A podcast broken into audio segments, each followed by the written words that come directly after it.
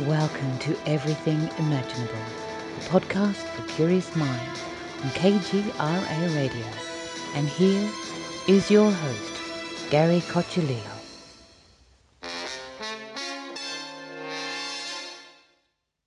Welcome, everyone, to another episode of Everything Imaginable. I'm your host, Gary Cochilillo. Today we have Olav Phillips on the show. He's a conspiracy theorist extraordinaire and author of The Secret Space Age, Secret Space Programs, Breakaway Civilizations, Nazis, UFOs, SDI, and Alternative 3. Thanks for coming on today. Oh, no problem. No Uh, problem at all. So this is um a- you know a really interesting topic that I haven't really been able to um I haven't really talked about yet on my podcast, which is the secret space program. Um, can you give my listeners a little background on what it is? Oh boy. Easier said than done. Uh, basically, it's the idea that there is a space program that exists beyond the public space program. So you see that kind of public, governmental, commercial space program that exists. You know, Elon Musk is is uh, launching rockets at SpaceX. You know, NASA's launching rockets. ESA is launching rockets. The Russians, you know, everybody's kind of launching rockets. We're going up into orbit, sending probes to Mars, sending probes here, sending probes there. The idea is, is that there's another covert space program that exists that's doing things in parallel, albeit I would argue a little uh, more sophisticated, um, but they they kind of function autonomous from each other, and they have a different agenda than the public space program. So that's kind of the basic idea of it. All right. And um, what would that agenda be? Is uh, and, and who are these people? Is is it a private endeavor? Is it a government endeavor? Well, um, you know, there are as many answers to that as there are people with theories, right? That everybody's got a theory. Um, for my 10 cents, um, I believe that it's a governmental program. Um, I don't think that it, well, first of all, you've got the kind of public face of right? NASA, ESA, um, the Soviet or Russian Space Agency, et cetera Mhm. um, you know their their objective is to explore is to push the the envelope of science um, elon musk is trying to make money you know that's the commercial guys want to mine asteroids and and uh, put up you know communication satellites and microsatellites and all kinds of stuff on the covert side um, I think that it's it's governmental in nature, but I think it's pan national. I think it's not it's not like we're we're the only ones doing it. I think us and the Europeans and the Russians, the Chinese and everybody. I think it's a kind of pan galactic front to further some agenda. It, what the agenda is completely, you know, you see the outliers of the Mhm. agenda. Um, there was a there's a thing called Alternative Three that I think kind of plays into it. I think that's the end game of it. Um, but on a day-to-day basis, you know, it's very hard to divine. Um, I think we've been given clues to it. I think that part of it is is to defend us. Is well, part of it is to explore. Right, we want to go out in the solar system, go out to the Oort cloud, mine asteroids. You know, figure out how things work. But also, I think there is a mandate to pr- protect us from an an extraterrestrial uh, an extraterrestrial group. Um, that doesn't necessarily mean aliens per se. It just means people not from here um, that are are beyond our our planet or extraterrestrial. Um, could they be aliens? Sure, um, but I think that there's an argument that maybe they're not, or at least maybe some of them are not. I- If they're not Yeah. if they're not aliens, uh, do you sort of go by the theory that they're they're uh, an ancient uh, human civilization that had left the Earth and uh, have been No, waiting for the Earth to repopulate? No, um, actually, what I think is probably maybe a little crazier, but I think it's a breakaway. It's a breakaway civilization that that for for a lot of reasons, had to leave and not come back. And I think they, I think that they do exist and that they probe, they probe us to see where we're at, to see if it might be time to try to come home or, or to uh, to fight it out with us or do something. I don't know completely what the agenda is there, but I do believe that there is a there is a breakaway group that is no longer living here, at least not primarily. Mm-hmm. But they did live here at one time. Oh yeah, yeah, absolutely. And and we're not talking about things in the Mahabharata or you know some civilization twenty thousand years ago. I mean, we're talking you know hundred years ago, mm, eighty years ago, they left. Hmm. Is this kind of like um, like the reptilians that they say the Nazis were working with? Yeah, um, my my belief is that at some point, some some faction or group within the, the Nazis actually left. I don't think they were working with reptilians though. My my theories are a little, a little I know that that's a very popular one, and that there are indications that they they um, oh goodness I forget the name of the the star, but the, there's a star that they seemed to be obsessed with, but from from what I can see, a very small number of them took off and left and went somewhere. We're not entirely sure where they went, and I I believe that that is Venus or at least maybe Mars or somewhere else. But I think that there are indications that they come back from time to time, and I think that when they left, they uh, they undertook a larger scale eugenics program, like they did in World War II. So, so the idea is there's there's probably Nazis living on another planet and are going to come back. Correct. Yeah, the, oh, because oh, there there were number there were a number of people that disappeared, and one of the interesting things, one of the interesting things that that we see, right, is that when the ever since then, right, mm-hmm. we really don't we really don't do a lot with Venus Right. Right. We, we just kind of ignore it. Mm-hmm. Um, but Venus is a very interesting place. It's about the same size as the Earth. It's not that it's outside the Goldilocks zone, but it's not that far outside. And we really, you know, we the Russians, the Soviets sent Venera. You know, we sent a series of probes, and then we just kind of called it quits and just focused on everything out and just ignore Venus. Right. One of the interesting things that I've never understood is that when we sent landers to Venus, supposedly Venus has sulfuric acid clouds because it has a runaway greenhouse effect. And if that was true, when Venera and the other probes were sent, the uh, parachutes that they used. So the the claim is this: is that they would send a probe to Venus, they would deploy the parachute, it would drift down to the ground, and then it would melt after it was so hot and turbulent that it would melt after say half an hour, mm-hmm. right, and cease transmitting.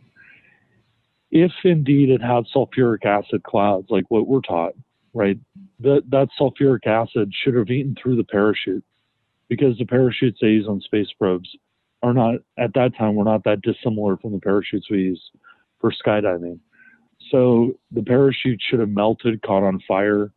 If it was so hot that it would melt a space probe in 30 minutes, you know, it, the the parachute deployment system should have been melted far faster. Right.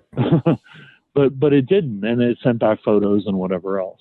There's also a curious thing that happened back in the 50s. The, during the 50s and the 60s, during the contactee movement, there were there was a group of quote unquote Venusians that kept showing up, and they were all tied to George Adamski.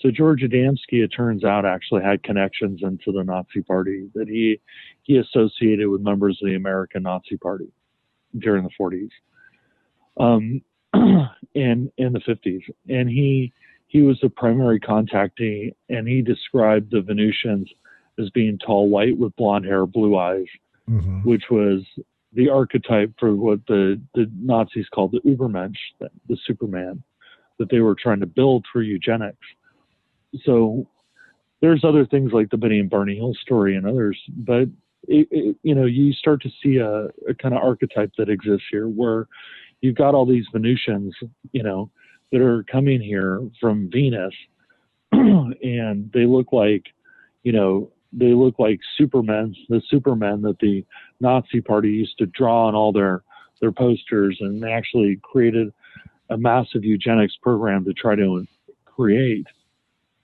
And then, you know, one of the most famous, one of the the three most famous uh, Venusians ever was Valiant Thor, Commander Don with two N's because uh, I was just going to ask you about that. Yeah, and Jill. I think her name was mm-hmm. Jill. So Valiant Thor was this, you know, I think Valiant Thor had brown hair, but his name was Valiant Thor. So if I'm a Venusian who has no idea of mythology, right? Why would I why would I name my child Valiant God of Thunder? You know, the, the name itself is a dead giveaway. Mm-hmm. And you know, Don Don with two N's, really? You know, I know it's a space age, but Don with two N's, really? And then Jill, yeah, that's a very like extraterrestrial name, you know. Um, and then you you take the case of Betty and Bernie Hill, you know, when they were stopped, um, as is talked about in the interrupted journey. You know, uh, Barney was armed and he went out.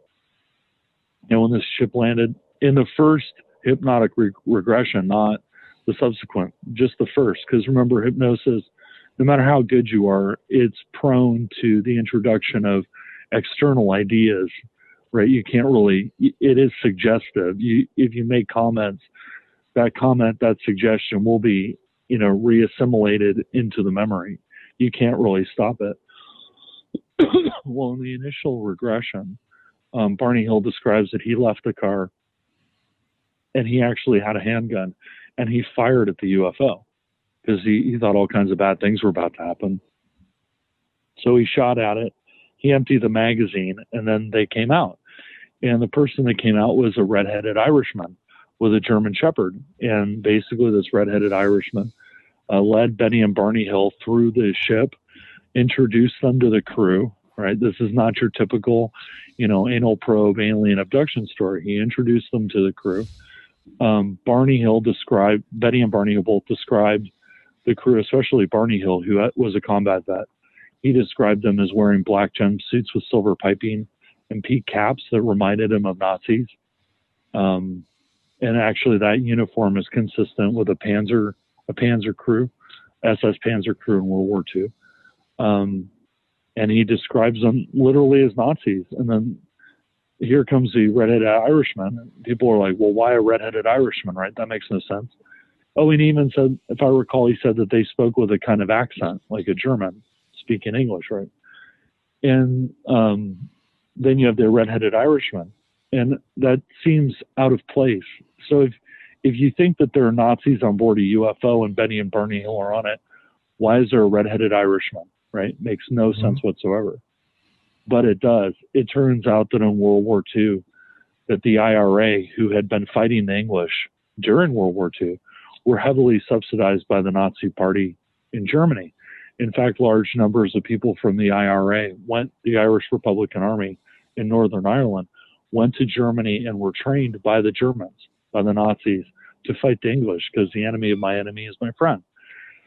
So they were trained and equipped by the Nazis. In fact, there was a, a group of them that actually um, fought with the uh, the foreign uh, regiments that that uh, fought in the SS. There were actually a number of Irishmen, not a huge number. I mean, it wasn't a very big place, but there was a number of Irishmen that fought in the SS as uh, Panzer Grenadiers and SS infantry.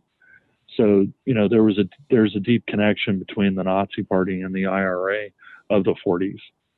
Um, so it wouldn't be inconceivable that if you have a breakaway civilization that left in the 40s, that there could be a an Irishman that had joined joined the fun and left. Mm-hmm. So, you know, it, it, it and you, they came from Venus. Venus is talked about all the time. You know, so it, it's kind of like it starts to lead you to believe that well, maybe they went to Venus, right?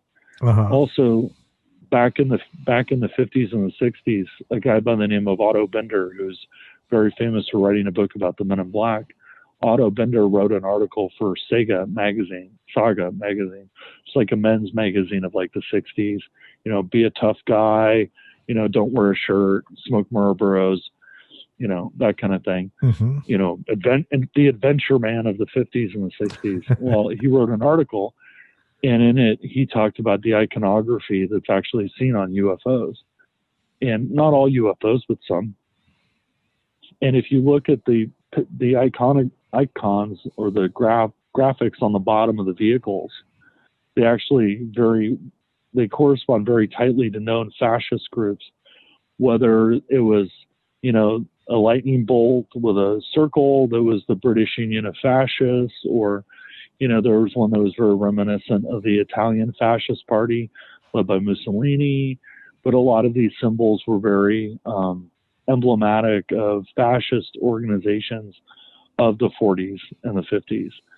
And the other thing that Bender found when he when he did his his uh, research was that a lot of people reported that when they were boarding the UFOs or saw them landed or whatever, that a lot of times they would have like a two digit or they'd have like a two character um, like stencil on the side. It would have two alpha, alpha two alpha lettered characters and then like up to six or eight numeric characters. And they reported seeing like US, UN, you know, EU, RN, CN, things like that, which correspond oddly to um, the extensions of domain names now. But back then, you know, there was like UN and then maybe six or eight numbers. And you have to ask yourself that if if you're an alien, why are you writing things in English? That's not what you would do. Right. And the, the final, yeah, the final piece that's kind of interesting is the, the Marjorie Fish star map. That Marjorie Fish had reconstructed a star map based on on uh, Betty Hill's recollections of a map that she saw inside the ship. And the center of that map was actually the Earth, and from the Earth it ra- radiated out in a in lines out to other there it was like na- navigation routes to other stars and the big question there is that if you're an alien why do you put the earth as the center point that when there, it's a funny thing I, I got this from linguistic anthropology years ago it's a funny thing that humans when they humans are very ethnocentric which means that they're very much like tied to their own uh, larger social group, cultural group, right? So, you know, if you're from the United States, you tend to orientate the map so that the United States is in the middle. And even though as a continent, you know, we're a big continent, but we're not that big, and you you shrink down the other continents subconsciously to make the you know the North American continent larger well, if I'm an alien and I have a star map, why would I put the Earth in the center, let alone label it in English? It makes no sense whatsoever. So there, there's a lot of things about that interaction and other interactions that people have had in Valiant Thor or Commander Dawn with two N's. It's the space age, and Jill and all these things. You know, it kind of leads you to believe that that they're not aliens from another star or even another planet, that they're from here and they left. And it seems that based on the iconography and the stories and some of the connections of the people involved, that they may very well have been some sort of a breakaway group from of Nazis that had left in the final days before the the Germans lost the war. Um. So how how about the um, Nazis that went to like Argentina and Antarctica? Right. So right. So, some of them did do that too. But although there's the Antarctica stuff, definitely seems like there's something there too. Right, that's base 211. That's the the Nazi survival myth. So the idea was is that they they skipped town. They went to uh, either Argentina or base 211 in Antarctica. Some people believe that they still live in base 211 in Antarctica. Um, I don't know. The only person that I've ever met who claims any knowledge of 211 outside of the conventional conspiracy theories is Dr. Richard Alan Miller I know and him. in talk okay in talk in talking to him about it he claims to have gone there and he said that the place was completely torn up that it, it looked like a massive battle had gone on down there, and there were bullet holes in the walls Uh-huh. and large amounts of damage. And so the people that the people that were important or special or whatever litmus test they use may have left from 211 to go somewhere else, and then the people who didn't leave to go somewhere else went to Argentina. And you know there there's a lot of evidence that they went to Argentina. I mean, Juan Perón's secret police were trained by Otto Skorzeny, which was Hitler's favorite commando. So that there's a lot of evidence of meddling in Argentina um, by by elements of the the Fourth Reich, so to speak. Um, but they're you know if they got if they got to 211, maybe they, a large number of them left and went to Venus. And one of the that's one option, right? One of the other things that I, I think is fascinating is that in the final days of the war, Hans Kammler, who was running these the program for the Bell um, at uh, at Der Riese, he had he had in his control a, I think three or four of these transports or these big, you know, six engine transports. And what I think happened was is that he had taken these transports, or no, the eight engine. I think they're eight engine total. Um, but they, you know, they put the stuff on board. They put the parts of the bell, all the scientists, and then one of the things that we do know is that when they got to Der Riese, that a lot of the technicians had been executed. Um, the, the slave labor there had been executed. The concentration camp victims had been executed as well. So he pretty much shot everybody except the scientists and a few technicians and disappeared. And what's odd about those planes is that those planes from Poland, um, you know, Czechoslovakia, Poland, where Der Riese is, is um, he could easily make, you know, North Africa or at least Saharan Africa. And that, that particular aircraft apparently had been used in tests with the smaller version, which had four or six engines um, that had midair refueled it over Mhm. the, they put a huge fuel bag in the back and literally ran a hose out the back. And they had midair refueled the larger aircraft over the Atlantic to test if it was possible. So if they had been able to make it to North Africa um, and refuel, uh, you know, they easily had the range to actually get to Antarctica or to Argentina for that matter. So, you know, it's totally feasible that they went to Antarctica or Argentina.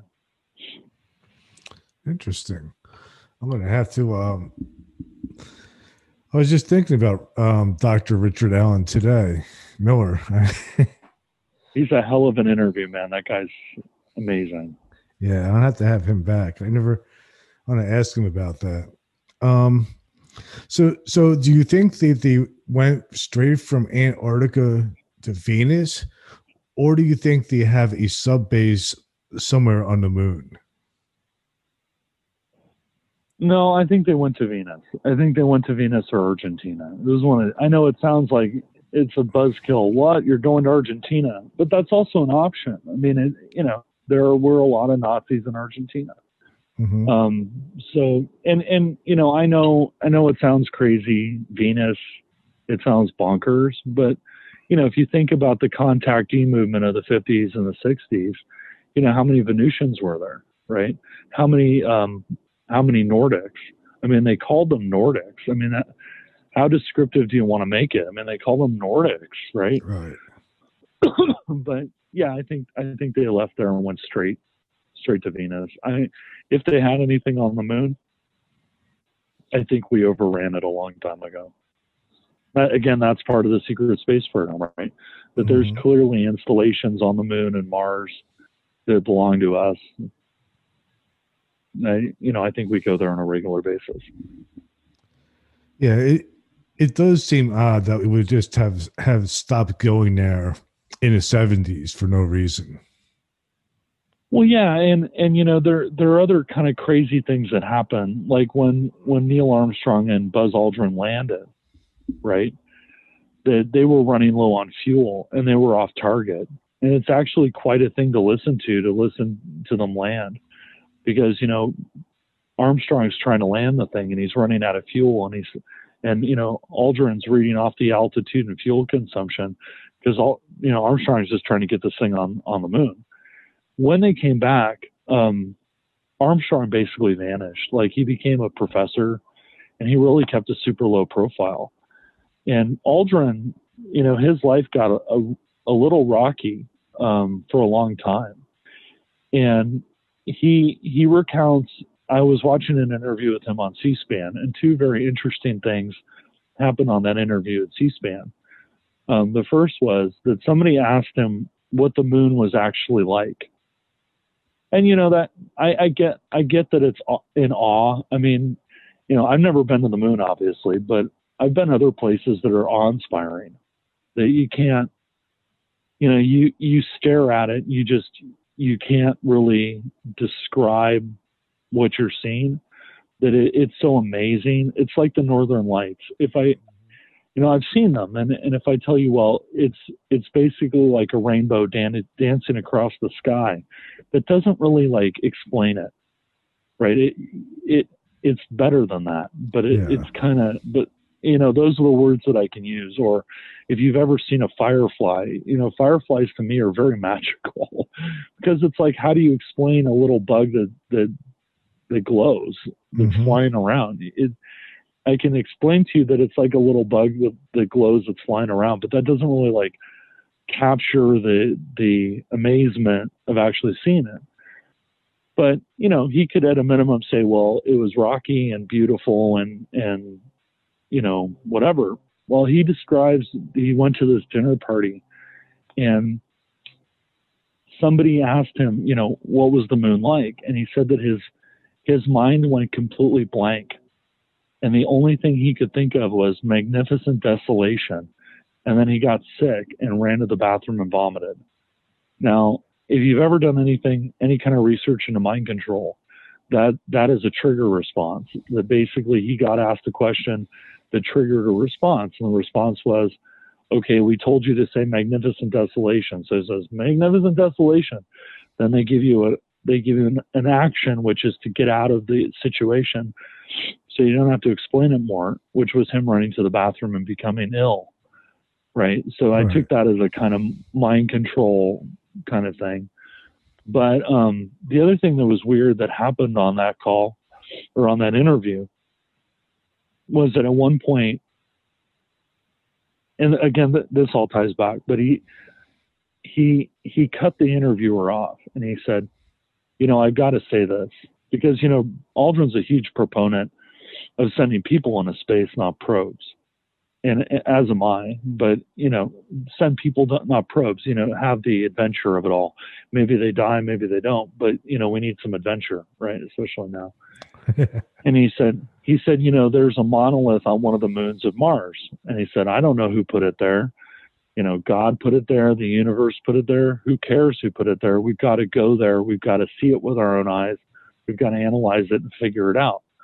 And then he starts going, you know, going off on this this line of thinking about this mysterious monolith, on Phobos, I think it was.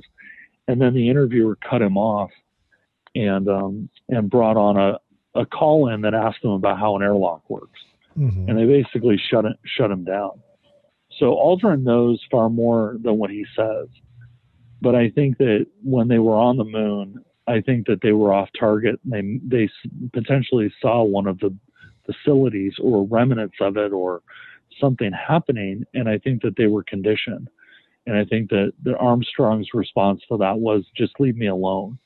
I'm just going to go basically be a hermit who comes out once a year, says, "Yeah, Apollo was awesome," and then goes back into hiding. Uh-huh. And Aldrin, who is more more of a party animal, I think they can they conditioned him at least at that time.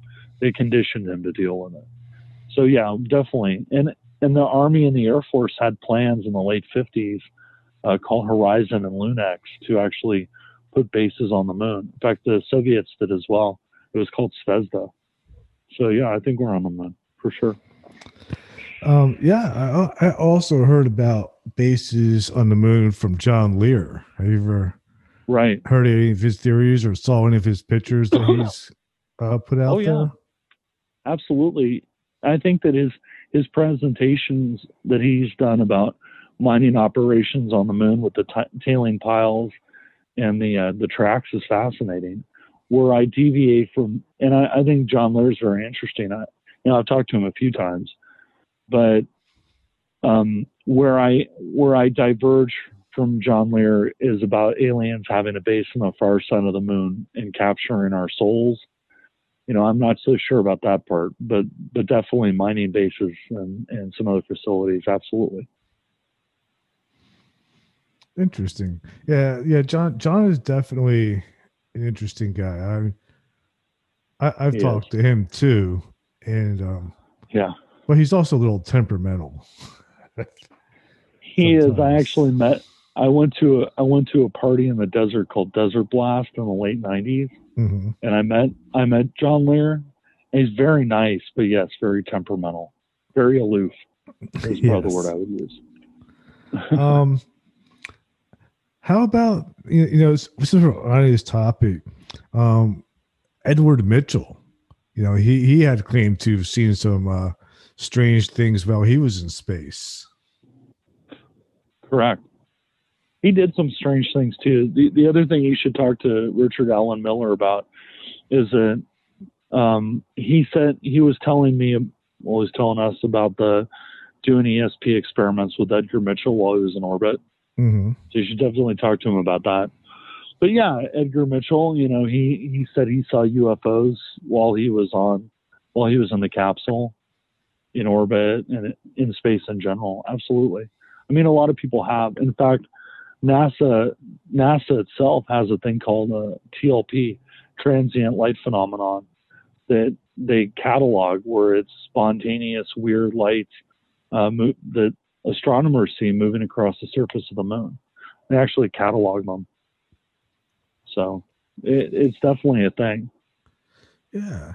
I, I, forget who it was too. I think it was maybe a, a Russian that was on um, in the space on a space station who had uh, claimed to see like angels outside or something that looked like angels. Yeah, I, I heard that. Um, I don't remember which com- cosmonaut it was. Yeah, I don't either. But I I went to a lecture by a guy named Georgy Grechko who had the record at the time for the longest amount of time spent in, in orbit on Mir, and he he said he told me um, to my face that he he saw stuff that he doesn't know what it was. He was unwilling to make a guess as to what it was, but he said, you know, when you're up there, it's kind of like talking to an airline pilot, right? If you ever talk to an airline pilot and they say, well, have you ever seen a UFO? They'll say no, right? But if you say, well, have you seen weird stuff? And they go, oh yeah, sure. And then they tell you these stories, especially the long haul pilots that go, you know, coast to coast or they'll fly to Europe or Japan or whatever. They'll tell you crazy stories about stuff they've seen in the in the air, but they'll never call them UFOs. Yeah. Um, I, I have heard rumors too of uh, you know, just there there being like other life forms just in the like in our own ionosphere too. Yeah, I mean, there's the Roswell rods. There's the Roswell rods that people mm-hmm have taken videos of and other stuff. Yeah. And and you know, I mean that that gets back to a larger question of what isn't you know, this is something that I've actually talked to Dr. Alan uh, Alan Greenfield a lot about, which is the notion of of the ultra terrestrial, right? That you know, are are aliens aliens? Are they interdimensional? You know, so people have seen sky serpents and flying humanoids and all matter of things. But you know, are they ultra terrestrials? Are they aliens? Are they humans from an advanced civilization we don't know about? You know, there are stories of a, a Tesla super city in the Andes. You know, underground people who live mm-hmm. underground, the whole shaver thing. So, you know, it it kind of goes, it kind of runs the gambit as as far as what they are. But yeah, definitely it's possible. Um, back back to the Venus and the Nazis. Um, mm-hmm. you know, what what worries me about that is them like going to Venus and creating a super army and coming back and wiping everybody out. Right, and and that's that's the argument of why SDI exists, the Star Wars Defense Initiative, why that exists. The the Soviets built an SDI system as well. In fact, they the last one that I'm aware of they launched was the Polyus-Skif back in the 90s that supposedly was destroyed. But you know, the the Soviets put up battle stations like manned battle stations called an Almaz. They put up a bunch of those. I mean, we put a lot of hardware into orbit for not worrying about something being up there. And there there's this you know the the big UFO flap of the 50s when the when a a chevron pattern like a V formation of, of strange lights flew over Washington D.C. and nobody can explain it. Mm-hmm. You know, I doubt they were Russians. I, I think they were probably Venusians, Nazi Venusians. Hmm. And you have the Kecksburg, the Ke- Kecksburg acorn, right? Uh huh. You know, you've got the story of Kecksburg. These there's some sort of a tremendous bang. These hunters go out in the forest. They find this acorn-looking thing sitting, you know, sitting in the middle of the forest. The military comes in, seals off the area, carries it out on a flatbed truck under a tarp, right? But the the hunter said, well, it was the shape of an acorn. All these weird hieroglyphs on it. You know, that acorn shape is roughly the shape of what the bell is supposed to have looked like, and the the hieroglyphs that they saw could have been runes because we know that the Nazis were, at least the SS was extremely occultic. Yeah. And they may have put, you know, runes to the Norse, Norse or Germanic gods to um, try to imbue it with extra power. So, you know, th- there's bits and pieces. It, it's like a puzzle, right? It's like a puzzle Mhm. where 90% of the pieces are missing, but you can kind of kind of fill in enough to know that it makes a rectangle. Like you can get enough of the edges to know it's a rectangle, Right. Kind of like that. Um. Are, are are you familiar with the work of, Jim Marrs and his uh, writing on the Fourth Reich? You know, I read the book a number of years ago. Um, I think I think that there is definitely um, a Fourth Reich culminating somewhere. That there's some group of people that would really love to bring it back. You know, th- there's a lot of evidence. You know, on the periphery where you can see that there are groups that are, that are individual groups that have banded together where they that is the objective is to create a super fat like a fascist super state Mhm. so i have no doubt i mean you know how many people do you know that drive a volkswagen right Not the anymore. volkswagen I used to know a Well, lot. okay well you, you knew a lot once upon a time right Yeah.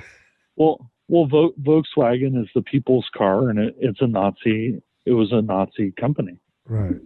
you know that when you when you take an elevator or go on a go on a um, an escalator a lot of those are made by Thyssen Krupp Krupp was a huge arms manufacturer you know there are helicopters made by Messerschmitt who made fighter planes. You know the, these companies still exist. You know some of them like IG Farben have changed their names but they still exist. And the people that that created these companies you know we're we're party members. And no doubt you know there there is somewhere some cabal that's plotting to bring it back. I wouldn't doubt it for a minute Do you, do you think like the, the the the cabal that that exists here that wants to bring back the Fourth Reich is in contact with the Nazis on Venus? That they could be working together.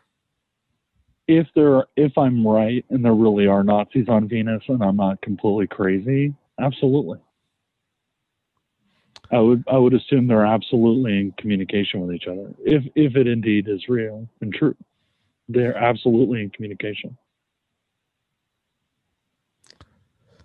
So if, I I'm a Nazi, if if we're not, if there's Nazis on Venus and we got Nazis still here, you know, running Right. these big companies, you know, and we're we're getting ready to, to to take over the world. I would say probably one of the first steps you would want to do is destabilize some of the world's superpowers. Yeah, that that's a good assumption.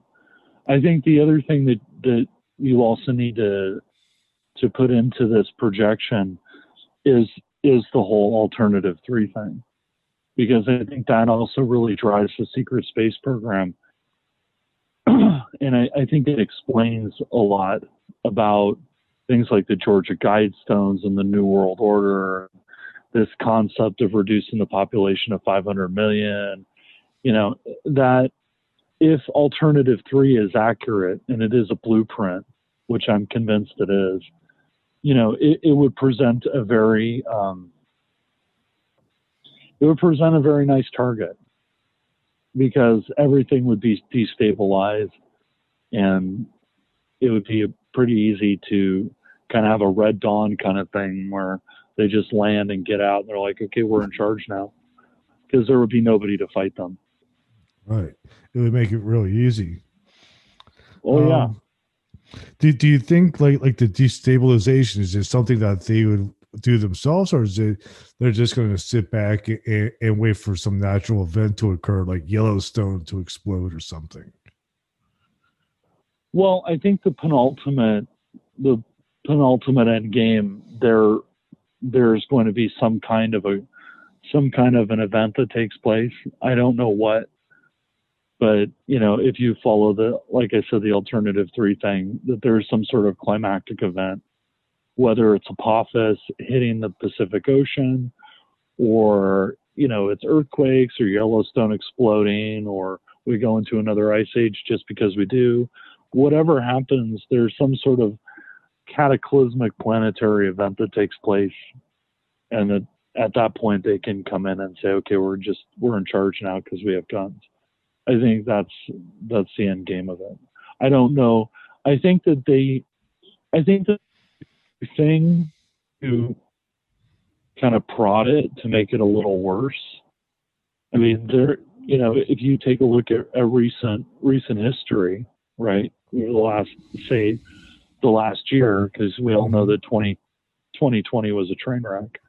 Yeah. You know, you yeah, you've got whether you agree with them or not is immaterial to the conversation. You've got a whole bunch of people that are protesting, right? And then mysteriously, you know, pallets of bricks show up. Nobody knows how they got there. They're just parked in the sidewalk, like magically. And it's like things like that don't magically happen. You know, somebody ordered those bricks, drove them over there, unloaded them with a forklift, and put them on the sidewalk. But they just happened to put them where a bunch of people were really pissed off. That seems a little too convenient. So I think that when you get into these kinds of situations, you know, they'll they'll push on the right and the left. They'll kind of prod factions to kind of take it above and beyond where it should, to take mm-hmm. what what should be say what wherever you are in the world, right? To say, okay, this is a nonviolent protest where we don't like the Communist Party of China, or we don't like the government of the United States or Canada or Germany or England or wherever, Russia, wherever it's happening. I think they prod the factions on the right and the left to start to make it more violent, to make it more cataclysmic. And then when that happens, you know, it destabilizes the larger country. Uh huh. Do you think that it's possible that COVID nineteen was uh, made as a biological weapon by the Nazis to kind of um, I don't know, be a catalyst? You know, I can see how that would work to their favor. I don't think so though, because because of the way that it's spread, it would require too much intervention COVID, the initial COVID outbreak, where it occurred, there's a virology lab there. Yeah. And it's it's not, you know, it's not 20 miles outside the city. I mean, it's in the, the virology lab is in the city. And it's like I want to say it's like a class 3 containment mm-hmm. facility, which means that they have co- they have other strains of COVID, Ebola, you know, some pretty nasty stuff. and what I think what my suspicion is is that they were working on some sort of a weapon, like a biological weapon, uh, which is you know which is technically illegal, right? We're not supposed to do it. The Chinese aren't, the Russians aren't, but we do. right. And I I think that some I think that some scientist or lab technician was working and he got a needle stick and it it punctured his suit and he got infected. And he thought, well, probably nothing will happen. And I'm just going to go home. I'm going to go by that market, right? The, the crazy market where they said it came from bats, Mhm. eating bats, you know, which it pretty much discounted at this point. But they knew it started around there. So I figure, you know, he could have gone, he or she could have gone by the market on the way home to buy something to cook, went home, infected the family, family infected the friends, and it just spread from there. That to me seems like the, the most realistic scenario for the spread of COVID. Um, and then I think what you see is just a bad response. The Chinese were working really hard to try to control it. I mean, they had they had medical police that were dragging people out of their houses. I mean, there were people mm-hmm. dropping dead on the streets. They had they had mass, you know, they had mass bonfires of bodies. We know from even conventional media that these things happen, and they filmed them, some of them. But I think they were trying really hard to control it, but it, you know, it's not controllable. I mean, at this point, you know, they have vaccines that will work. Maybe they will work, maybe they won't. You know, they're they're going to inoculate. They're going to have to inoculate. You know, t- just in the United States, 200 million people, at least 200 million, to get to, the threshold where herd immunity will work. And everybody who's tried herd immunity has failed. It's too, you know, it spreads too fast. I mean, it spreads so well Mhm. that it had to be engineered. In fact, you know, a lot of people, even the one guy on CNN, a lot of the people that get it bad, when they get when they are done, you know, they have the COVID brain where they say that they can't think straight sometimes. I mean, it actually screws with their mind. You know, people come out like a 20, I saw a thing where a, a 20 year old guy got it, was on a ventilator, survived it. They said he had the lungs of an 80 year old. I mean, it Hmm. completely destroyed his lungs. So it, it just seems a little too efficient to not be manufactured. It, it's it's strange how it affects certain some people in such different ways. Like I had, Oh, yeah. and when I I had it really early, I had it like in January, so uh, before there was even a test for it. But Right. for me, it was like I, I got hit with like a really nasty fever of like 105, and Right. you know, and it was and it was kind of like almost like a bad acid trip in a way. And, Well, at 105, you- you're hallucinating. I mean, all kinds of crazy things happen. yeah, So I have no doubt. and then you know, and then it was the puking and stuff, and, and then it was after that it was like a regular flu for like two weeks, and then I was okay. Um, but like too, like I know guys that like were like you know in their mid forties and they got it and ended up in a ventilator and died. My grandfather, granted, he was 99 years old, but it killed him. I mean, it, it you know, it it affects everybody in a slightly different way. That's why I have a lot of problems when people are like, "Well, it's engineered to target a certain, you know, certain group of people or what." No, it's not. But its effects change depending on on you. In fact, there are people that were reported, especially during the when it was really going bad in New York, Mm-hmm. where they were having histamine storms and basically it it triggered this massive histamine response in their bodies and it it literally like coagulated all the blood in their entire body and they they died and when they cut their veins open like their when they went in inside their bodies to do autopsies or whatever all their blood was like fully coagulated Uh, it meaning that meaning that it had, you know you like know jello, like it's right? yeah it's like jello it's kind of goopy Mhm. it's preparing to form a scab, that kind of Yeah. Thing. Yeah, that happened inside their bodies, and their bodies just catastrophically failed. You know, nobody nobody that I've seen has ever determined a way to figure out how it would affect you. But it definitely affects different people in different ways. Hmm. Some people say it's a minor, it's like a minor flu. Other people, it's so bad that they're on a ventilator. But what it is is it, it's exceptionally virulent. It, I saw um, a Twitter post by a by, by an um, it was it a um, he was he was a Harvard like a virologist or immunologist, and he said that if that if Ebola, what do you say is like if Ebola is a if Ebola is like a match, then this thing's like a like a grass fire. as far as like its its potency and how virulent it is. That He said that if Ebola, which is very virulent, if Yeah. Ebola was like a match, this thing's a brush fire It's because good. it's it's 10x. No, it's not. And and again, that's why I think that that it was engineered, but I don't think that it was intentional release. It's just an accident. I think so. You know, I try to I try to use something called Occam's razor.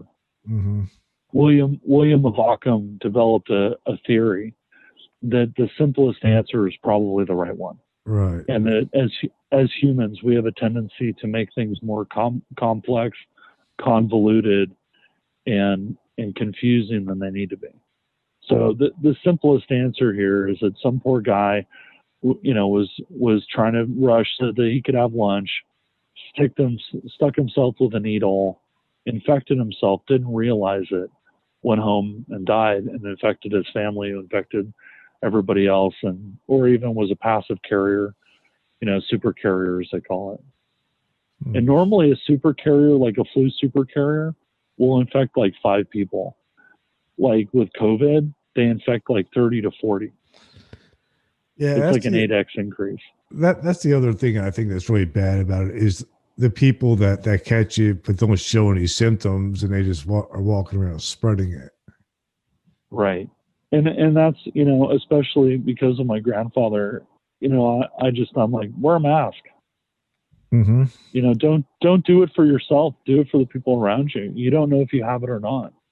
I mean, you can be a passive carrier, so just wear a mask.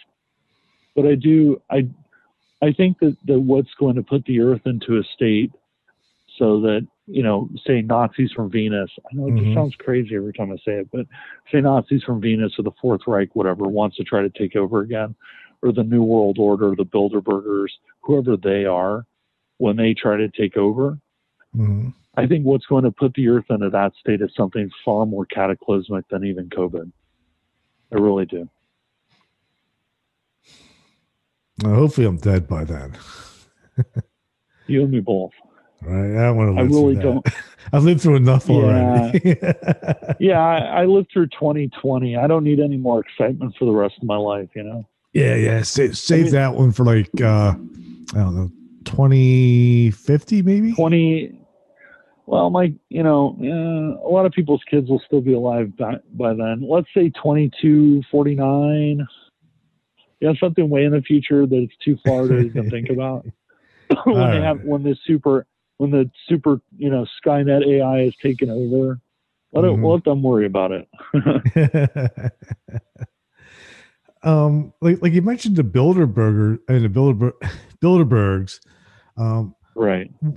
what about the Rothschilds? I've always kind Well, of I mean- thought there's something off about them. Well, you know, I've been at this a long time, and you know the mm-hmm. way that I figure is that whether you're talking about about the Morgans or the Rothschilds or Right. any of these like families that are are more rich than God, you know, I think I think or the aristocracy, I, I think they're all a little off. You know, it, they they're all kind of divorced from reality. Th- th- They're so rich that they don't, you know, they can't go to the grocery store. I mean, it sounds ridiculous, right? You know, you drive down to the grocery store, you get a cart, put stuff in the cart, push your cart around, go home and make dinner. You know, these people are so insanely rich that they don't even from from cradle to grave, they've never been inside of a Safeway. You know, and I think that they lose touch with humanity and reality at that point hmm and and they you know they can buy anything they want. You know like i heard a story about when um when prince william got out of the military um i think it was when he got out of the military that that the queen queen elizabeth bought him a helicopter just so he could keep flying just because she felt like it. Like she bought him like a like a I don't know, some sort of like ten or twenty million dollar helicopter just so Right. he could fly. You know? Yeah, and it's it- like it's a weird culture, you know. I I, I used to it live is. I, I used to live in um in New Jersey, you know, near New York, And in, in New York, Right. like there's this a whole really this weird culture of like these, you know, there were the, the children of like these super rich people, you know, Right. And, and you know, right, and and uh, and all they are really are like they're like socialites that just sort of like dine out and go to parties and shit, you know. And like if there's a party, Yeah. there'll be a party. in- They're in New York one day, like all right, there's a party in France, and then the next day they're in France or Spain, and it's Right. it's, it's like Meanwhile, the you- strangest thing. Yeah. Meanwhile, you, me, and everybody else, you know, we have to save for like two years to go to France. yeah, right? But they they just get on a jet and fly over there. And it, you know, I think at some level it, it makes some some of them, you know, not that they're sociopathic, but I think that they're so disassociated from the rest of humanity that they come off being sociopathic. Because it's like, well, I'll just get on my jet and fly. It's like, Mhm. okay, I'm glad you can do that. You know, the rest of us, you know, we have to save and save and save to fly economy. Yeah, right? It's crazy. Um, It is. It is. Yeah. it's but you know money they always say that the power corrupts and absolute power corrupts absolutely so you know when you get i think what happens you know i, I kind of look at the hellfire club as as a model for this you know you've got a bunch of rich aristocrats that don't know what don't know what else to do with themselves so they do things that are really bad and dangerous because they can Mm-hmm. You know, it's like it's like Richard Branson. He, you know, he's got so much money now that you know he dare he daredevils it and flies around in these balloons, trying to fly around the world in a balloon just because everything else is passe. It's like what you're going to buy a Lambo and drive 140 down the freeway. Well, I've done that. You know, it's like they push the envelope on what's risky either physically risky, metaphysically risky, whatever. They do it just because they get bored Uh-huh. because it kind of no matter what they do to themselves there's usually a way to buy their way out of it Hmm. so Um, yeah so so along these lines, um, what's your opinion on Q? so i have yet to see qanon publish anything that really happened i'm i'm waiting i'm waiting for when when our savior donald trump is going to save us all i mean it hasn't happened hmm you know, there. I, I think what QAnon, my suspicion, I have no evidence of it, but my suspicion is that QAnon is being run by some shadowy group, whether it's the GRU or the Chinese or who, you know, the Illuminati, the New World Order, they, whatever. I think it was run by some shadowy operation to sow dissent because what it's done is it's completely polarized the United States. And you know, I, I don't I don't personally care whether you're on the right or you're on the left, but you know, at this point it's a very dangerous moment for us. Because you know, I remember when I was a kid and the Democrats never got along with the Republicans and the Republicans never got along with the Democrats. The Democrats say that the Republicans are all for big business and the Republicans say the Democrats are, you know, they're they believe in social welfare for everybody and they're socialists and whatever. Neither of which is completely true. But you know, there was always friction. But they would cross the aisle to make things happen, and they would they would do things. They would work together for things that really were important. Now they just try to they just try to shut shut each other down. I mean, they, you know, it's cancel culture. They they try to cancel each other out that the the Democrats won't. The minute that the Republicans front anybody for anything, the Democrats are going to vote as a bloc to deny it. hmm And the Republicans, the minute the Democrats try to front anybody, the Republicans are going to cancel it and shut it down. And it's like it it, it basically creates a stalemate. That's the stagnant. It creates stagnantness in our country. So I think that that QAnon was a way to further activate a small group of people on the alt right to sow more dissension and because you know the truth is is that no matter who you voted for most of the united states is centrist and a lot of people that voted for Donald Trump, you know, they're like, well, I like what he did with China, and you know, I like what he's doing with the with the trade wars, and and he's putting people who have my conservative beliefs in judicial positions. On the the Democrat side, they think he's the Antichrist, and that all these people are are the worst people in the world. But it, most people are in the middle somewhere. Right. They're not. They're not extremely right or extremely left you know, the margin for what made you vote or not vote for Donald Trump for most people is very narrow. But there are these groups on the right and on the left that are, are completely activated and and uh, militant. And you know, there are social situations that happen that provoked the side on the left, and there there are things like QAnon and social situations that provoke the people on the far right. And so then these people come out and they, you know, if you look at, at say, you know, an alt right group versus an alt left group, you know, they, they speak for less, probably less than 1% of the Democrats or the Republicans. But most people don't speak at all. So, you know, you've got these people that are yelling louder than everybody else. And then they, you know, they activate the people around them that are, are less militant mm-hmm. and just make them angry. And it happens on both sides. So I think that QAnon was one form of that. Yeah. Because again, you know, supposedly Donald Trump was going to save the world and he was going to uncover this massive pedophile ring and all these politicians were going to be exposed and he was going to drain the swamp. And he was going to do all these things, none of which he did. Mexico didn't pay for the wall you know, there's he didn't expose anything. You know, there the swamp the swamp got bigger. You know, nothing nothing really changed. No. It, it you know, in, but in, instead of having career politicians that ran the swamp, you know, people that are head of Fortune 500 companies ran the swamp. Mm-hmm. It's still a swamp, and it still hurts all the people. The other 98% of the population is still hurt by it whether you're on the right or you're on the left. There are farmers. there are farmers that, that got killed by trade wars. They couldn't sell rice to China. You know, they couldn't sell soybeans to Europe because of trade wars. You know, and they, they tend to be more conservative. On the left, you know, there's a whole laundry list. Mm. But it's like everybody everybody got hurt. It wasn't like, you know. So I, I think QAnon was I think QAnon is is contrived. Hmm. I think I know who it is.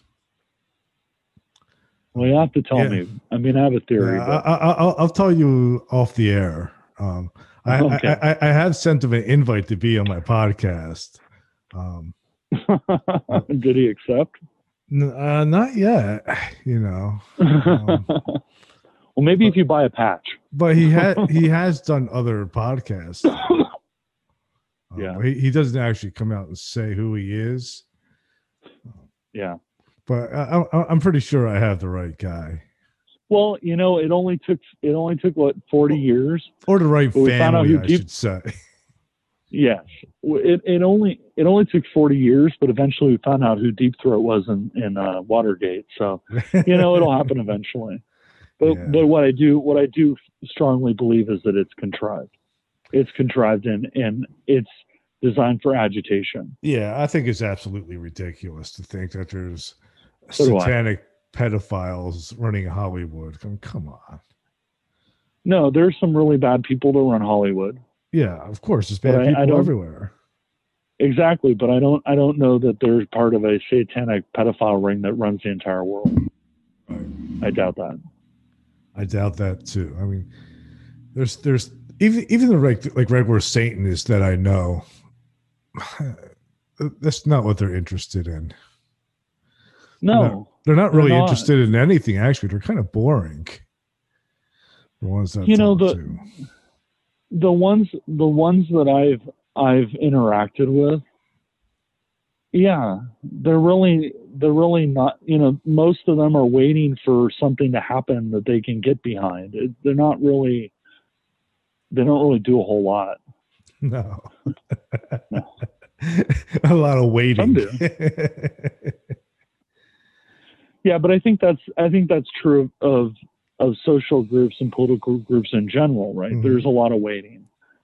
You know, when you're a part of any kind of an organized political group or religious group, you know, you're you do a lot of waiting. Whether you're waiting for the rapture, or you're waiting, you know, for the Antichrist. You know, you're still waiting. Yeah, I can't. waiting. I couldn't. I couldn't do that, man. I'd just rather be doing something like a podcast. Exactly. That's why you do a podcast. yeah. Um. So, human cloning. What do you think of that one? Do you do you, do you think? uh I mean, we know. I guess I'm pretty sure. Like, like I know China has done it, but do you think it's Mhm. being done here in the U.S.? You know, I personally, as a conspiracy dork, I Mhm. am far less interested in human cloning than I am in genetic engineering. And I just, I just read a read a um, a news article where they were talking about these people. I think they're going to win the Nobel Prize in biology, and they figure out they figured a stable how to make a what's a what's called a DNA ripper a stable DNA ripper. And basically, what it'll do is it'll unzip the the human genome and allow you to modify it. And I, I think that's far more interesting and dangerous because then you get into this kind of Gattaca scenario where you can, you know, if you have enough money, you can make your kids smart, or you can Mhm. make sure they have blue eyes, or you can make sure you know that they have long fingernails. And and when we or you know lots of hair or whatever whatever your deal is, you can make them tall or short short or whatever it is.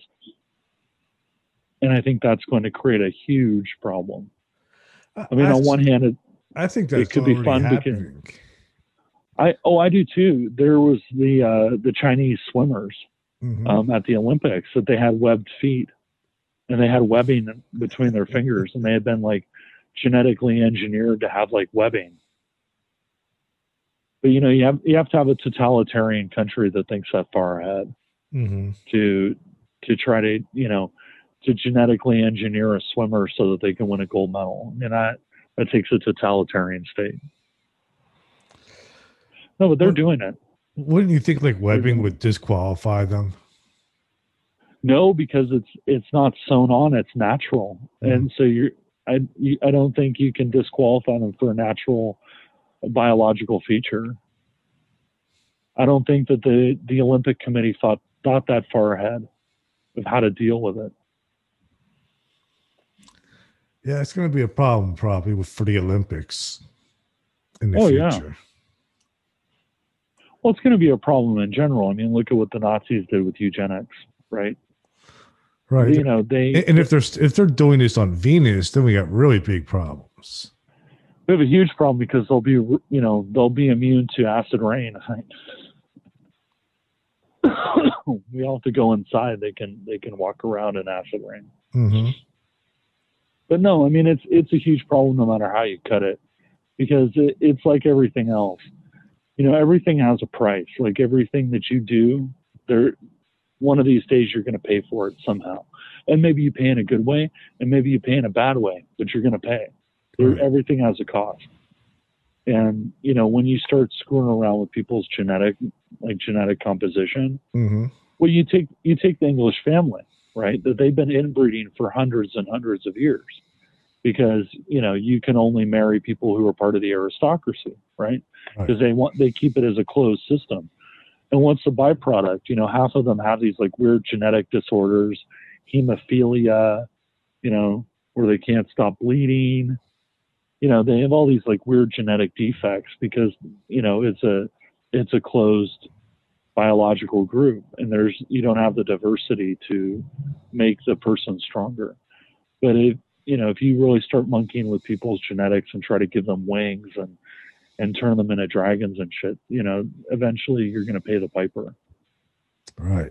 You know, uh, one of the things that that always, you know, like like I used, I've had a theory, and, and a lot of people think I was, you know, like like like you're worried about like what people might think about your Venus theory, like Right. um, throwing like the uh like uh with the with the shooters, the school shooters, you know.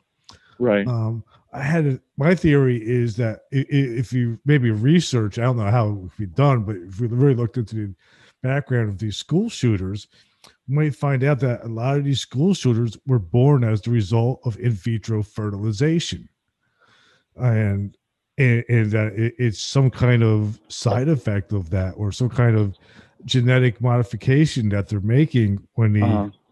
you know, implant these um, fetuses into the women. Well, there there's a funny thing about that. There's actually a movie called The Boys from Brazil, and basically, it um the premise of the film is that they had members of the Fourth Fourth Reich had infiltrated a lot of these like um, places that do in, in vitro fertilization, and instead of in- injecting the genetic material of the parents, they actually put in Adolf Hitler's like genetic material Mhm. and they were trying to either grow like Superman or like little Adolf Hitlers to try to bring back the Fuhrer. So, you know, and that's a movie from the 70s. People were thinking about it back then. Yeah. So yeah, I, mean, it's very, very dangerous. yeah. It's I- not crazy. You should look at it. Yeah, I, I wouldn't even know where to begin to do that kind of research, but uh, I, I do think there's uh, something going on because I mean, if we're genetically modifying our food and cloning our food and doing all that just just Right. to, to have, you know, something to eat, I, I- I can't imagine what's going on behind the scenes with with human DNA and cloning.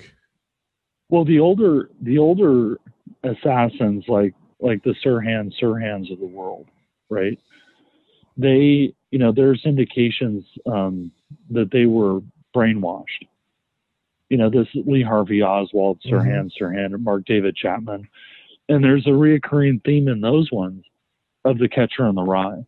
That you know they find them reading the Catcher in the Rye after they do the do the murder, or they have Catcher in the Rye on them, or they have Catcher in the Rye, and they had some obsessive obsessive behavior around the Catcher in the Rye, but somehow the Catcher in the Rye is always somehow linked to a lot of these people. And you take like Sirhan Sirhan, he he claims that he cannot remember actually shooting Robert Kennedy. Like he's like, I have no recollection of it whatsoever. So a lot of those guys were brainwashed. Um, whether and there there are numerous links for Oswald Mhm. to brainwashing and you know so those guys were brainwashed as far as the school shooters i have no idea what i try to tell people when they have a theory is just start with a simple google search and just Yeah. you know google's not not my favorite but it is the predominant search engine so i use it too but you know just start start with a search in your favorite search engine and, and just go from there and you'd be Mhm. surprised what you can find it's actually called open source intelligence Yeah. I'm always important to point out to people though, it's just a theory, you know. It's an idea. but- I have I have nothing to back up any of it.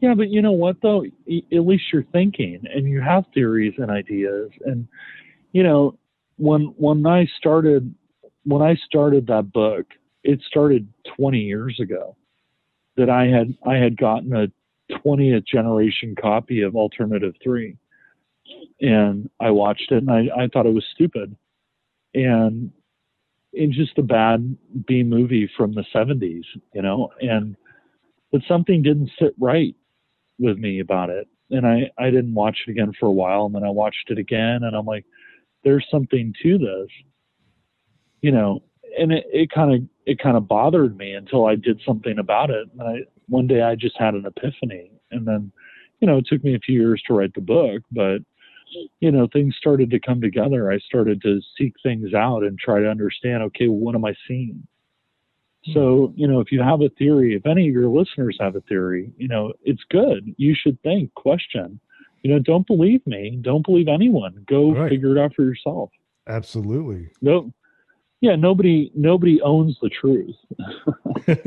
You know, and you But- know, you know that's a- good to, that's it's a- good to think. It's great to think. And you know i think that's i'm i'm very critical of of conspiracy theorists and ufology and and a lot of these spirituality people. Um i have my own you know i'm a conspiracy guy too. I, I like ufos You know, I've got a lot of metaphysical beliefs, just like everybody else. But I have a lot of trouble because you know a lot of I always say follow the money. That a lot of the a lot of people that that do the lecture circuits and you see them at conventions. Well, not this year, but in general, you see them at conventions. You know, they're always hawking something. They got T-shirts, they got books, they got this, they got that, and it's like if they say something that interests you, don't just take them at their word for it. Go seek it out. Go look. Go research it. You know, find your own truth. Mm-hmm. And it's like, but a lot of these guys, you know, in general, they say, okay, well, I'm here. I'm important. I'm giving the lecture. I'm right. And you need to listen to what I say. And it's like, well, sure, I need to listen to what you say because I'm interested. But you, you know, you aren't the only one that has the answer. And the, the last guy that I heard that had all the answers and, and just knew he was absolutely correct, it was Marshall Applewhite, you know, and, and Heaven's Gate or Jim Jones, you know, mm-hmm. it, it's dangerous to follow somebody and to believe in them absolutely, you know? Yeah. Yeah. Look for it, validation. You know, it, it, it definitely um, it, it, hurts people, and and I think it happens a lot, especially um, it, with religion and politics. Actually, both of them. Oh yeah. You know, pe- pe- people just um, I, I don't know what it is. They they they don't want to question. No, but it's it's what's called the white coat syndrome that somebody puts on a white coat and you believe them. You know, there was actually an experiment uh, done, I think it was at Stanford, where they they got a bunch of test subjects and uh, they would be led into a room by a guy in a white coat and they were told to sit down at a panel and to ask using an intercom to ask somebody in another room a question and if they got the question wrong the answer wrong they were supposed to shock them mm. and there's just a big red button and you're supposed to just press the button and each time you press the button there's a gauge that would increase that would show the level of electricity increasing and the person that was in the other room, you know, you, you never saw them, but you'd hear them screaming when you're hitting the red button. Oh yeah, yeah. They would get up to a lethal, like a lethal level, and the guy in the white coat would come in and say, "Oh, don't worry about it. It's fine. He'll be fine." And so they're they they believed that they were lethally shocking this poor individual for getting the answers wrong, but they did it because the white coat said so. Mm-hmm you know, it's just it's alien to me. I, I go by trust but verify. If I said something that's interesting to you tonight or today or whenever you listen, that's great. You should verify it. Go look it up. Right. Look up yeah. Valiant Thor. Exactly. Ask yourself. In fact, he yeah, even has a book out. the, the, right. I, have read the book. I read it a yeah. few, quite a few years ago. And, yeah, uh, I mean, it, his English is awfully good for being an alien. It is good, yeah. I, I, I mean, in the book, his motives seem almost like altru- altruistic in a way. You know, more concerned well, about saving humanity. Right, but if this is what I always say about about our space brothers, because mm-hmm. you know there are a lot of groups like the Unarians. I love the Unarians, but you know they they believe that that the the big circle ships are going to come out of the sky and and save us all i haven't seen the big circle circle ships land yet and and come out and tell humanity well we can we can cure cancer and cancer you know give you you know a room temperature semiconductors and cold fusion that that leaves no byproducts I mean, it hasn't happened yet mm-hmm. so i i think that if i do believe in aliens and I think some UFOs are alien in origin, but I don't think they're here to help us. I think they're here to watch us. I don't think there's some galactic community that cares whether we blow ourselves up or not. I think they're simply watching. Yeah. yeah. to see if we do. Yeah, like so far, I I really have to say I don't know at this point. I mean, I've, I've talked to so many people. I've talked to, you know, people who've seen UFOs. I, have talked to people that that have abduction stories. Um, Right. You know, and some uh, are good and some are bad. Yeah, and, you know, and, so so I don't know. My tr- you know, I have no idea what's going on, but I will say it's very interesting. you know, I, I met Travis Walton, and you know, he's a very nice guy, and and you know, I believe that he experienced what he ex- says he experienced. But conversely, you know, I've talked to somebody else who who had an abduction experience is radically different than that. You know, Mhm. Travis Walton comes across as being fairly horrifying, where you take somebody else and like, oh no, we had tea and we talked about the future of the world. They had this global message of love for humanity. It's like, okay, but how do you reconcile the difference between somebody Right. who was taken against their will, experimented upon, drilled, terror, you know, terrorized, and somebody who had tea with a bunch of aliens and said, well, I've got a, a galactic message for humanity that everything's going to be okay. Right. Now, how do you how do you reconcile that? Well, the way I reconcile it myself is that I, I believe that um, everything is possible. You know, it, it doesn't have to be just one specific way. Uh, we could have Totally be, we could be dealing with different groups of aliens. We could be dealing with um, beings from other dimensions. Uh, Exactly. there, there, there's, there's there, there's more possibilities than I could even think of. And that's the right way, I think, to approach it. Is that there's an infinite number of possibilities, and there simply is not enough information for us to determine what we're actually looking at. Right. And all we're doing is we're collecting the data and trying to understand it. Right, and even, and even then, like I think as, as human beings, being limited, probably in, in our intelligence and to what we perceive with only five senses, Right. We're we're just not capable yet of, of, seeing the big picture. I Maybe agree with you, but I agree with you. But it, you know, it it ultimately comes back to, you know, there no one has no one has a stranglehold on the truth. right, like every one of these stories right. Every one of these stories whether you're talking about travis walton or the person who had tea with aliens you know or was married to an alien or knows who bat boy is or whatever each one of these stories you have to take on their individual merits and research them as an individual case.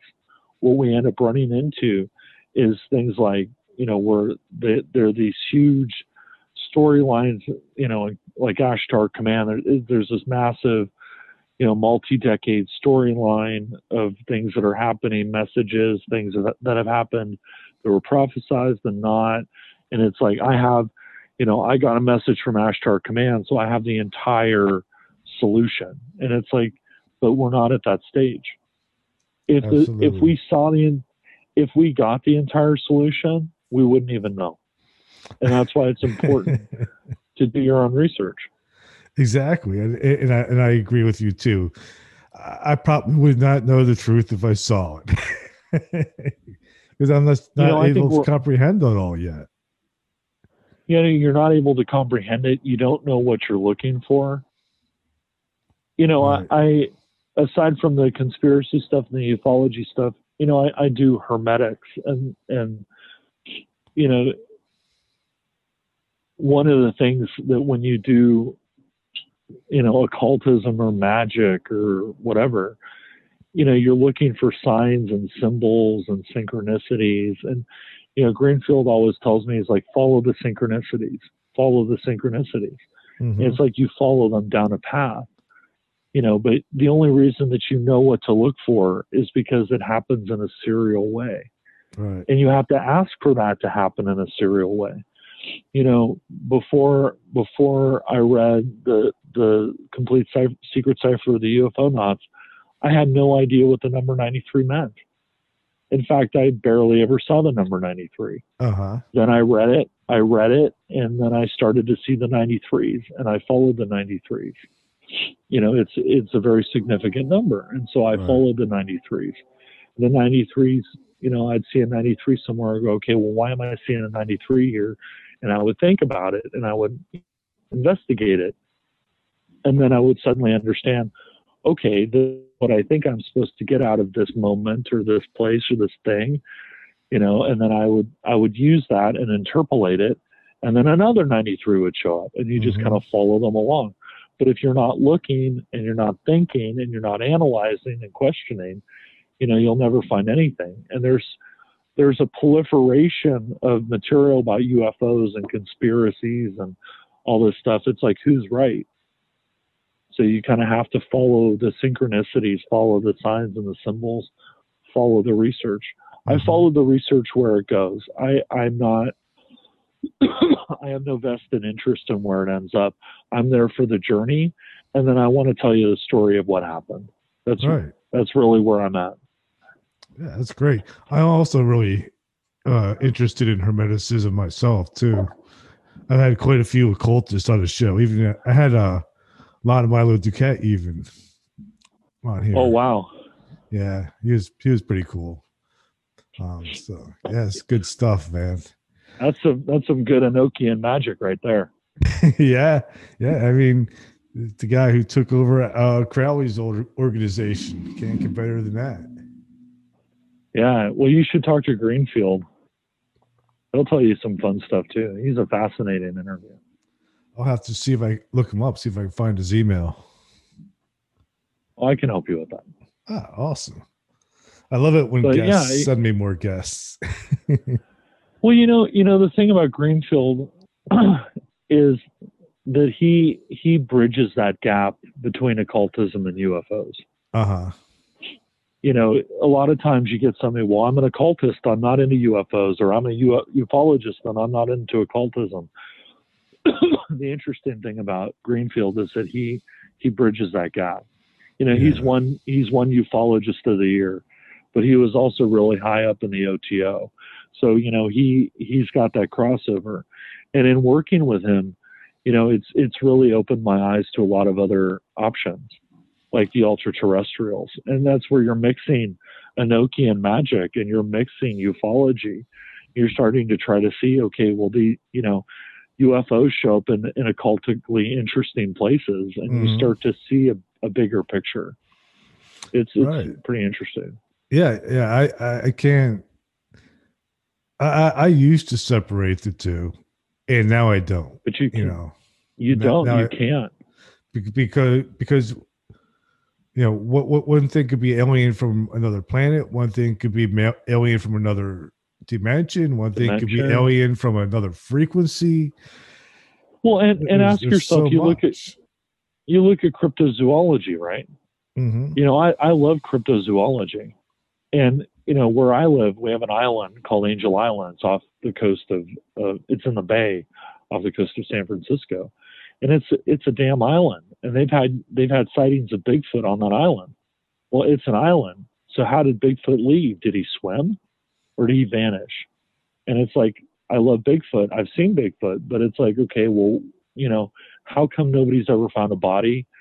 Nobody's ever found an encampment. Mhm. You know, maybe Bigfoot is interdimensional. Maybe Oh, yeah. Bigfoot is an ultra terrestrial, or the Mothman. The Mothman, Mhm. You know, he shows up after a UFO sighting, right? The Yeah. original Mothman sighting was after a UFO sighting, and in Point Pleasant, they're having all these UFO sightings, and there's Mothman. You know, these things are intrinsically linked. Oh, You know, absolutely. apparently. Yeah, like I had um Ron Morehead on my show. He wrote a book called Quantum Bigfoot. In fact, Bob Gimlin There you go. from you know the Patterson-Gimlin video actually wrote the foreword Right. to it to his book, and, and, he he also kind of goes along that line. He's like, man, you know what? At, at, this point, you know, it, it seems like it's probably the most the best possibility. He's not saying it is, but he definitely says it's a Right. possibility. Sure, And- I, I think so. I do too. I, I mean, we definitely can't be ruled out. you know, at this point in the game, you really can't rule out a whole lot. I mean, we really don't. Even you know, Ivan Sanderson did amazing cryptozoology research. He was he was trained in zoology. I mean, the guy in biology, you know, he was the he was the cryptid hunter of all cryptid hunters. But you know, even he didn't have the answer. There's not there's just not enough information. You know, there's no there's no pattern. You know, you, know you know that the Bigfoot is more likely to be seen in these areas, but that doesn't mean you're going to see them, and you never find any trace of them hardly. I mean, you find footsteps, you know, Mhm. footprints, or maybe some poo or something, but you know, people put up like, you know, things to attract them, but there's no, there's no pattern. You know, th- there are very few patterns and all this stuff. You know, th- there's the whole thing about what is it, the 27th parallel, Uh-huh. you know, the UFO superhighway. That's a pattern, and and it makes you wonder. Okay, why are there more UFO sightings along? You know, the, I think it's the 27th parallel. Why does that happen? You know, you can start to make some make some estimations of that. yeah. But then, you know, you go out to Skinwalker Ranch and they have cryptids, ghosts, UFOs. You know, it's like, okay, where do you start? So to me, the the ultra terrestrial, the notion of the ultra terrestrial, it really works for me because it's like, okay, well, how did Bigfoot get off that island? It's not a very big island. If Bigfoot was living there, it would have been seen on a pretty regular basis. yeah. I mean, Yeah. people are all over that island. All well, not right now, but generally, people are all over that island all the time. So if Bigfoot lived there, you would know it. And in order for Bigfoot to swim from there, the bay is really cold and full of sharks. So I really don't think he swam it. So how did he leave? UFO pick him up? Did he open a portal? Did he open an Enochian portal like DuQuette would? Mhm. You know, it's like who knows? That that's why you got to really keep an open mind. Yeah, yeah, and and, I, and I'm gonna- sort of assuming that you're probably around the same age I am too, and you know, like like growing up as a kid, like everything was sort of about physical evidence, and then like I was like it's Yeah. maybe like around 20 years ago or so, you know, quantum physics sort of started opening up a whole bunch of other possibilities and kind Oh, of sure. just threw a lot of that stuff out the door and and just created like all kinds of possibilities in all these things with cryptozoology with with oh, magic with ufos the whole the whole thing just got broke wide open now It really did. You know, for for me, that happened about about 30 years now. Mhm. It, it happened in the 90s, maybe 25, 30 years ago. But yeah, I mean, you know, and this notion of entanglement, you know, and like even vibration, like this idea that certain people have, have a vibration that are more on the same, I wouldn't say level like a hierarchy, but just more of the same state as you. And it's like, you know, you meet that person and they be you're like instant friends and you're friends for life. And it's like, okay, why? Do you like everything the same? No, but sometimes yes. But it's like there's something comforting about them. And it does it all come down to, you know, just pure biology? I don't think so. I think it has to do with that their their vibrational frequency is is the same as yours or similar to yours. And so you when you're around them it's harmonious and you just that's why you want to be around them because when you're in their space or they're in your space you know things just click easier because you're you have the same harmonics. Right. you know but but we wouldn't have been there. And that's a kind of quantum entanglement argument and we wouldn't have been there 20 years or 30 years ago because we didn't understand quantum entanglement. You know? Yep. so you know if quantum entanglement exists like it exists with the trees it exists with people dogs cats. You know i had a cat once that thought it was a dog. It had grown up around dogs didn't grow up around cats thought it was a dog. But you know the dogs for whatever reason i had dogs we introduced the cat in with the dogs. The dogs didn't bark at the cat. The dogs didn't chase the cat. The dogs knew what a cat was but you know the cat that's a that's nur- nurture versus nature right? The cat grew up thinking it was a Mhm. dog so it was a dog. But the dogs knew what a cat was and for whatever reason the three of them were harmonious together. They used to sleep together in like a ball you know? It was really weird and it was like they shouldn't do that and you notice that some dog sometimes a dog will find a cat that it'll it just gets along with. It's like how does that work?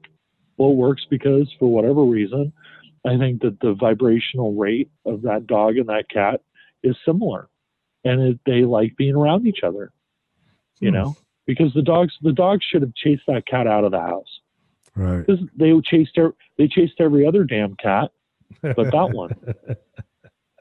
So explain to me, explain to me, you know, there's that old joke about when pigs fall from the sky and dogs and cats are like, you know, like getting along, the world's going to end. Mhm. It's like I saw a dog, a cat and two dogs like create a little family.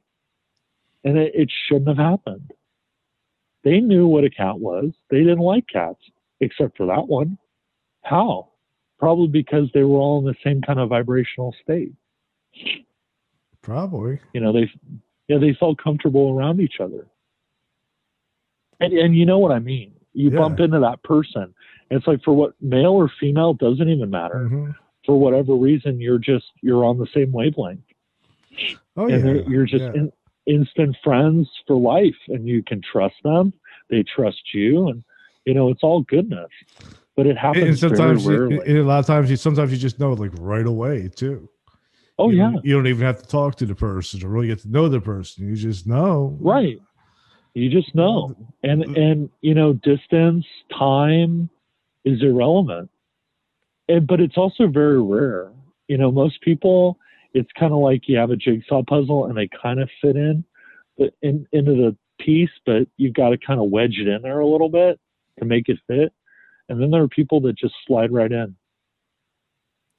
it, it's very strange but but quantum entanglement explains that It does. It does. it does It explains a lot, actually.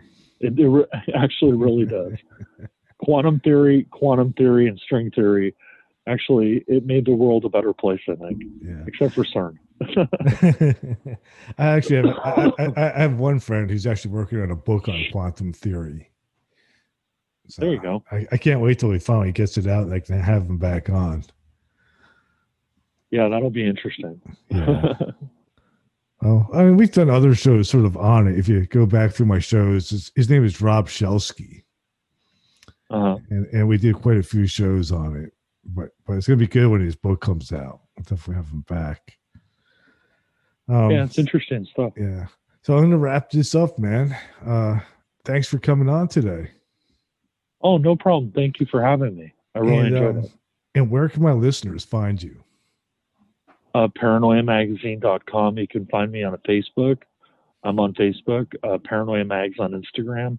Even though I haven't been road tripping because of COVID, so my Instagram's a bit old now. But um, once uh, once we get past this COVID stuff, I'll be back road tripping and putting out more photos and my adventures to weird places and so uh, easy to find, very easy to find. All right.